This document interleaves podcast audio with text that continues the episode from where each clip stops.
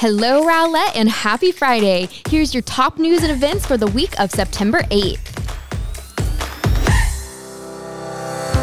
Join us tonight in downtown Rowlett to boogie down with the Midnight Soul Band. The party starts at 7:30 p.m. Here are a couple other things that are going on in your hometown.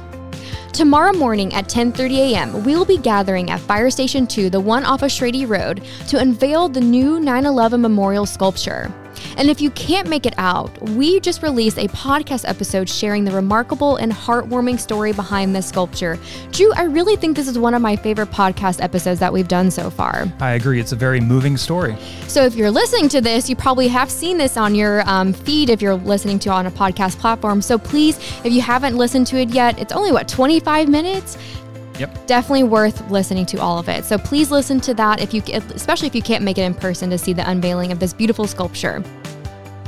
And the Rowlett Fire and Police Departments will be hosting a 9/11 memorial ceremony at Fire Station 2 on Monday at 8:30 a.m. Please join us as we honor those 343 firefighters and 60 police officers who gave the ultimate sacrifice that day. And if you want to continue to rock with us after Friday Night Grooves, we'll be having another concert tomorrow, September 9th, for our Barks, Brews, and Brats rescheduled event. We were going to have this back in May or June, but it got rained or something happened, so we had to reschedule the event. So now is the time to bring your dogs to Scentral Bark Dog Park at 6 p.m. for a fun evening. There's going to be a band, food, so much fun. Your mayor, Blake Margolis, released his September Mayor Spotlight podcast. And in this episode, we focus on a timely topic What is the role of a council member in Rowlett? Listen today on your favorite podcast platform today.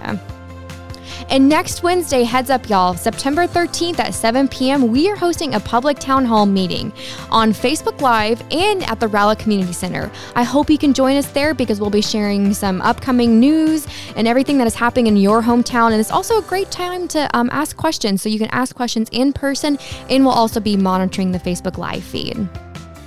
And finally, we made a big announcement this week. Beginning October 2nd, the City of Rowlett will implement new business hours open to serve you Monday through Friday, 7:30 a.m. to 5:30 p.m. You can always learn more on rowlett.com. That's all I have for you this week. Um, it is fall, so think there's so much happening. So thank you for staying tuned to what's going on in your hometown, and we hope to see you soon. Have a great weekend.